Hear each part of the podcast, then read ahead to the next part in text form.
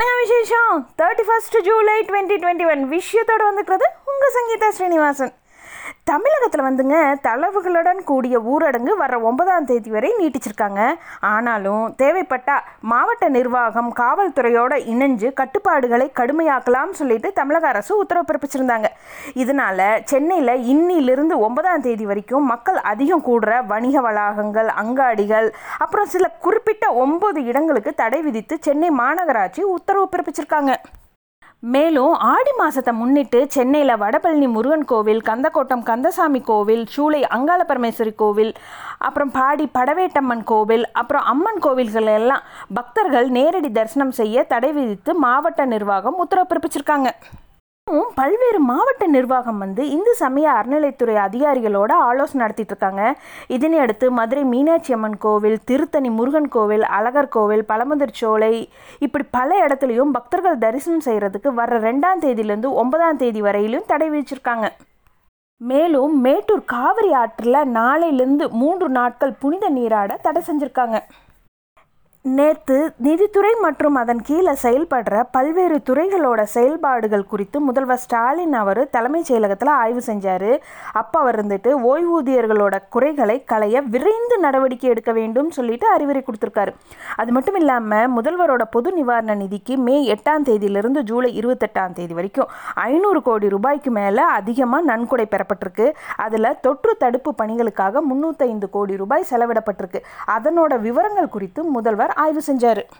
Plus two மாற்றுத்திறனாளி மாணவர்கள் அனைவரும் தேர்ச்சி பெற்றதா? முதல்வர் ஸ்டாலின் அவர் அறிவிச்சிருக்காரு. மதிப்பீட்டு முறை குறித்து விரைவில் அறிவிக்கப்படும் சொல்லிட்டும் சொல்லியிருக்காரு. தமிழகத்தில் புதுசாக அமைக்கப்பட்டு வர்ற பதினோரு அரசு மருத்துவக் கல்லூரிகள்லையும் இந்த வருஷமே மாணவர் சேர்க்கையை நடத்த வேண்டும். அதற்கேற்ப ஆய்வகம் போன்ற மருத்துவ கட்டமைப்புகளை உருவாக்க வேண்டும் சொல்லிட்டு தமிழக அரசுக்கு வந்து உயர்நீதிமன்ற மதுரை கிளை உத்தரவு பிறப்பிச்சிருக்காங்க. அனைத்து மின் பகிர்மான மாவட்ட தலைமை பொறியாளர்கள் மேற்பார்வை பொறியாளர்கள் வட்டார பொறியாளர்களோட ஆய்வுக் கூட்டம் சென்னையில் இன்னைக்கு நடந்துச்சு. கூட்டத்தில் மின்சாரத்துறை அமைச்சர் செந்தில் பாலாஜி அவர் பேசுகிறப்போ தமிழகம் முழுவதுமே கடந்த நாற்பது நாட்களில் ஒரு லட்சத்தி அறுபதாயிரம் புகார்கள் வந்ததாகவும் அதில் வந்து ஒரு லட்சத்தி ஐம்பத்தோராயிரம் புகார்கள் மீது நடவடிக்கை எடுக்கப்பட்டு தீர்வும் செய்யப்பட்டுள்ளதுன்னு சொல்லிட்டு சொல்லியிருக்காரு. ஃபெகாசஸ் ஃபோன் ஒட்டு கேட்கப்பட்ட விவகாரம் குறித்து சுதந்திரமான விசாரணைக்கு உத்தரவிடக் கோரி தாக்கல் செய்யப்பட்ட மனுக்கள் அடுத்த வாரம் விசாரணைக்கு எடுத்துக்கொள்ளப்படும் சொல்லிட்டு உச்சநீதிமன்றம் தெரிவிச்சிருக்காங்க. ராஜ்யசபா இன்னைக்கு சபை கூடியதுமே அமளி துவங்குறதுனால ஒத்தி வச்சுட்டாங்க. மறுபடியும் கூடுறப்போ கேள்வி நேரம் துவங்குச்சு. எதிர்க்கட்சிகளோட அமளிக்கு நடுவுலையும் அமைச்சர் ஒருத்தர் பதில் அளிக்க துவங்கினாரு. அவரை பேச விடாமல் எதிர்க்கட்சி உறுப்பினர்கள் சிலர் விசில் அடித்து அமளியில் ஈடுபட்டாங்க. இதனால கோபமடைஞ்ச சபை தலைவர் வெங்கைய நாயுடு அவர் இருந்துட்டு சபையின் கண்ணியத்தையும் கௌரவத்தையும் பாதுகாக்கும் கடமை அனைத்து எம்பிக்களுக்கும் உள்ளது. எம்பிக்கள் சிலர் விசில் அடிப்பது அநாகரிகமானது. எதற்கும் ஓர் எல்லை உண்டுன்னு சொல்லிட்டு ஆவேசமாக சொன்னார். அப்புறம் ரெண்டாம் தேதி வரைக்கும் ராஜ்யசபா ஒத்தி வச்சுட்டாங்க. முதல் வாரம் போலவே ரெண்டாவது வாரமும் இப்போ அமளினால முடங்கிட்டு இருக்கு. இன்னொரு புறம் இந்த ஃபெகாசிஸ் விவகாரம் தொடர்பாக விசாரிக்க மத்திய தகவல் தொழில்நுட்பத்துறையின் நிலைக்குழு கூட்டத்துக்கு காங்கிரஸ் நிலைக்குழு தலைவர் சசி தாரூர் அவர் வந்து அழைப்பு கொடுத்திருந்தாரு. இந்த கூட்டத்தில் ஆஜராக தகவல் தொழில்நுட்பத்துறை அப்புறம் உள்துறை அப்புறம் தொழில் தொடர்புத்துறை அதிகாரிகளுக்கெல்லாம் சம்மன் அனுப்பிச்சிருந்தாங்க. ஆனால் அரசு அதிகாரிகள் ஆஜராகலை. இந்த நிலையில் சபாநாயகர் ஓம் பிர்லா அவருக்கு வந்து சசி தாரூர் அவர் வந்து கடிதம் எழுதியிருக்காரு. அதில் அவர் வந்துட்டு நிலைக்குழுவிற்கு ஆஜராகாத அரசு அதிகாரிகள் மீது நடவடிக்கை எடுக்க வேண்டும் சொல்லி வலியுறுத்தியிருக்காரு. சின்ன இன்ஃபர்மேஷனுங்க மத்திய அரசுடைய உணவு சார்ந்த குறுந்தொழிலாளர்களுக்கான பிஎம்எஃப்எம்இ திட்டம் வந்து சிறு குறுந்தொழில் நிறுவனங்களுக்கு வரப்பிரசாதமாக அமைஞ்சிருக்கு.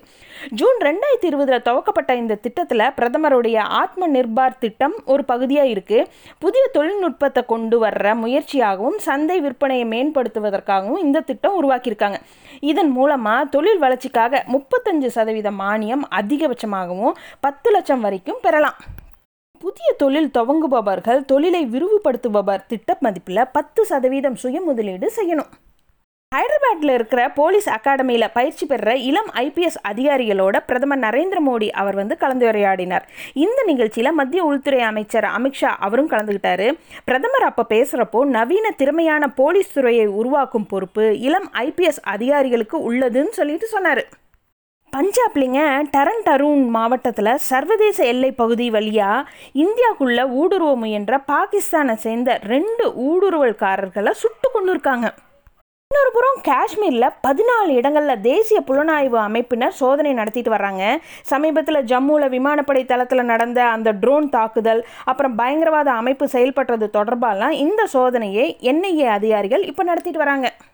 இந்தியா சீன எல்லையில் படைகளை விலக்கி கொள்வது தொடர்பாக ராணுவ கமாண்டர்கள் அளவிலான பன்னெண்டாவது சுற்று பேச்சுவார்த்தை இன்னைக்கு காலையில் பத்தரை மணிக்கு நடந்துச்சு. எல்லை கட்டுப்பாட்டு பகுதியில் மோல்டோங்கிற இடத்துல இந்த பேச்சுவார்த்தை நடந்துச்சு. கோக்ரா அப்புறம் மலை சிகரங்கள்லாம் படைகளை திரும்ப பெறுறது குறித்து பேச்சுவார்த்தை நடந்ததா ஒரு தகவல் வெளிவந்திருக்கு. இது போல் இன்னும் நிறைய விஷயங்களோட நாளைக்கு night sharply at nine o'clock உங்களை மீட் பண்ணுறேன் குட் நைட்.